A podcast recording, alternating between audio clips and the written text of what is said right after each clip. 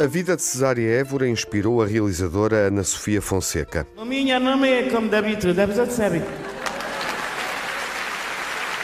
Cesária Évora, porque é que te conhecemos? A realização do documentário Cesária Évora permitiu-lhe ir além da música e conhecer melhor a complexidade humana da diva da morna e da música cabo-verdiana. A Cesária escolhia os temas que queria cantar. Ela não, contava, não cantava nada que não quisesse cantar.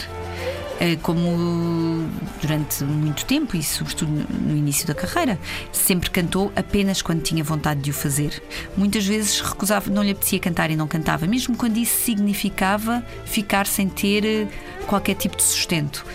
Eh, era uma mulher que prezava muito a sua liberdade punha a liberdade à frente de tudo e eu acho isso muito interessante. Ana Sofia Fonseca procurou iluminar alguns aspectos marcantes da atitude de Cesária Évora evitando realizar um filme de homenagem. A Sária não conhecia expressões como emancipação feminina, igualdade de géneros, nada disso, mas ela vivia essas questões no seu dia a dia e, através da sua forma de viver, ajudou a quebrar muitos preconceitos.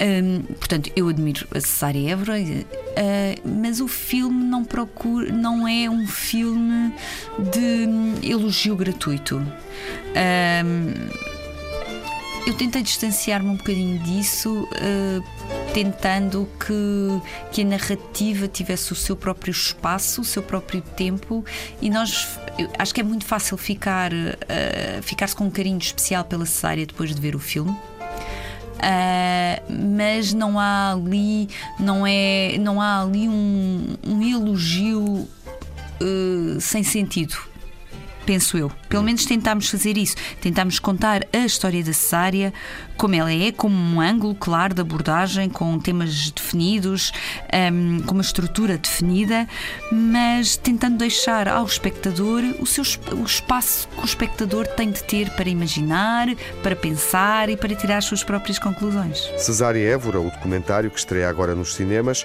cativou os espectadores do Indy Lisboa no passado mês de maio e recebeu o prémio do público.